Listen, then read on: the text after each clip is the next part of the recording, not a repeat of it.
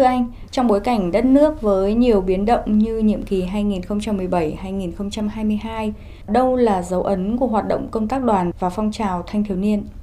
À, nhiệm kỳ 2017-2022 trong bối cảnh khó khăn đối với các cấp bộ đoàn vì nửa nhiệm kỳ xảy ra cái dịch Covid-19 nhưng mà các cấp bộ đoàn cũng đã thực hiện được một số những kết quả rất là nổi bật đó là phương thức hoạt động của đoàn mà được điều chỉnh một cách nhanh và linh hoạt như vậy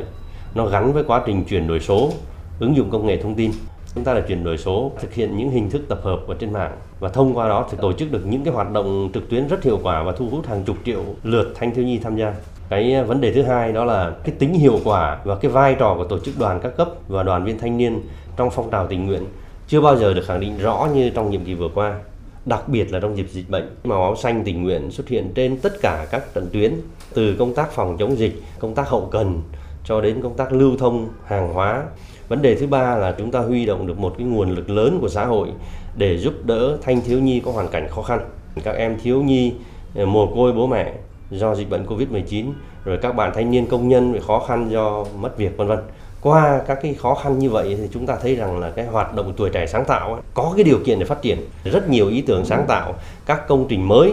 được các bạn thanh niên suy nghĩ sáng tạo và đưa vào vận hành chúng ta dễ dàng nhìn thấy rằng là trong cái nhiệm kỳ vừa qua đoàn đã giới thiệu được rất nhiều cán bộ cho tổ chức đảng các cấp rồi trong nhiệm kỳ qua tổ chức đoàn cũng đã cùng với các ngành tham mưu để phối hợp được ban hành luật thanh niên chiến lược phát triển thanh niên tham mưu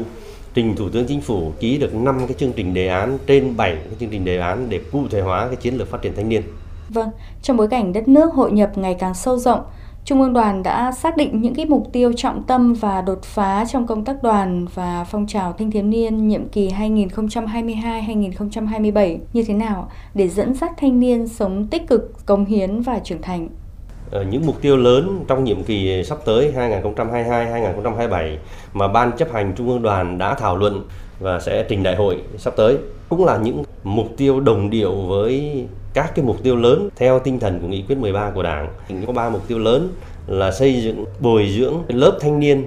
ờ, phát triển toàn diện và có những phẩm chất trên các mặt để đáp ứng được cái quá trình xây dựng đất nước tới trong thời kỳ mới. Phát huy thanh niên trong tham gia thực hiện các nhiệm vụ lớn của đất nước để thực hiện được mục tiêu giữa thế kỷ 21 chúng ta trở thành một đất nước phát triển có thu nhập cao và mục xây dựng tổ chức đoàn ngày càng vững mạnh. Để thực hiện ba mục tiêu đấy, chúng ta vẫn tiếp tục triển khai ba phong trào để phát huy thanh niên đó là phong trào thanh niên tình nguyện, phong trào tuổi trẻ sáng tạo và phong trào tuổi trẻ xung kích bảo vệ tổ quốc. Tuy nhiên trong ba phong trào đó thì nội hàm có cái sự điều chỉnh và làm mới để nó phù hợp với tình hình mới và yêu cầu mới. À, bên cạnh đó thì chúng ta cũng đã xác lập 10 cái chương trình đề án trong nhiệm kỳ để tập trung vào một số những vấn đề ví dụ như là vấn đề giáo dục lý tưởng cách mạng đạo đức lối sống cho thanh thiếu nhi trên không gian mạng nâng cao năng lực ngoại ngữ cho thanh thiếu nhi khởi nghiệp trong thanh thiếu nhi hay là vấn đề nâng cao năng lực số cho thanh thiếu nhi tham gia hiệu quả hơn vào quá trình chuyển đổi số quốc gia Vâng, xin cảm ơn anh Bùi Quang Huy, Bí thư thứ nhất Trung ương Đoàn Thanh niên Cộng sản Hồ Chí Minh.